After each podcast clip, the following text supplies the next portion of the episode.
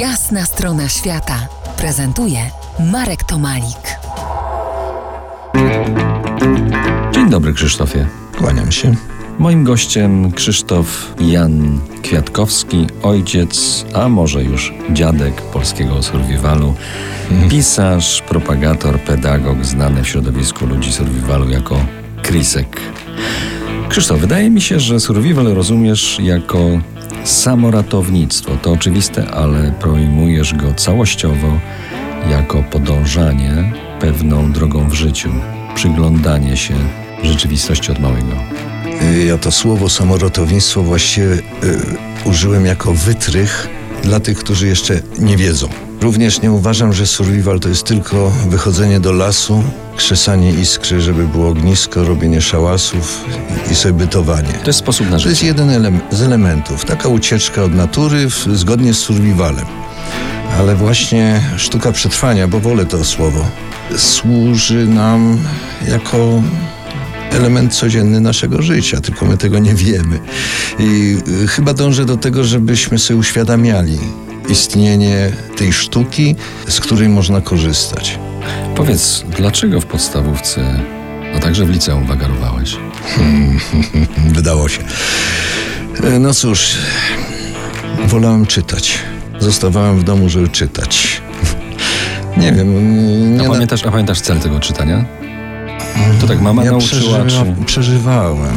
Przeżywałeś.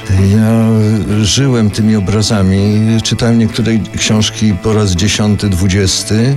Pamiętam własne emocje, kiedy dochodziłem do tej samej przygody, którą tak dobrze znałem i musiałem jeszcze raz przeżyć. No tak. Tam było, był jakiś taki ładunek i zazwyczaj to były rzeczy, kiedy coś się działo dobrze, kiedy ktoś uciekał i udało mu się uciec, kiedy ktoś już wpadał w przepaść i udało mu się wyleźć. To dla mnie to było cudowne. Przywiozłeś ze sobą swoje książki, to normalne i naturalne, ale przywiozłeś też książkę wydaną dawno temu. W tysiąc dziewięćset dziewiętnastym roku. Tak, Przypadki Robinsona Cruzoe. To jest taka książka, o której teraz właśnie próbujesz nam powiedzieć. E, sięgnijmy po film Dzikie Dziecko. W tym po towarzyszącą muzykę Vivaldiego. Film niesie przesłanie, że człowiek staje się człowiekiem dopiero przez kontakt ze społeczeństwem, mm-hmm. przez pociąg i miłość do ludzi. Tak. To jest film, który to, tobie jest bardzo bliski.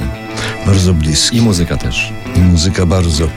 Nawet był taki moment, że chodziłem nieustannie do kina, żeby ta muzyka mi się dobrze nagrała na mój kasetowy magnetofonik, bo ty, wtedy tylko to było do dyspozycji, żebym mógł owej muzyki słuchać. Żeby było ciekawie, to słuchałem jej będąc w lesie, dokąd pojechałem na rowerze, zamiast być na lekcji w liceum. I ta muzyka mnie czyniła tym dzikim dzieckiem, które siedzi samo w lesie, słucha ptaków, wdycha woń ziemi, liści gnijących i gliwia i byłem wolny. Zupełnie. Jednocześnie wiedziałem, że dalej, tak jak w historii Dzikiego Dziecka, jak w filmie Trifo, że to dziecko ma się stać później człowiekiem żyjącym w tym świecie świadomie i potrafiącym sobie radzić. Za kilkanaście minut powrócimy do rozmowy, do twojego dzieciństwa, w którym jednak najważniejszą rolę odegrał twój ojciec. Zostańcie z nami po Jasnej Stronie Świata. To jest Jasna Strona Świata w R M F Classic.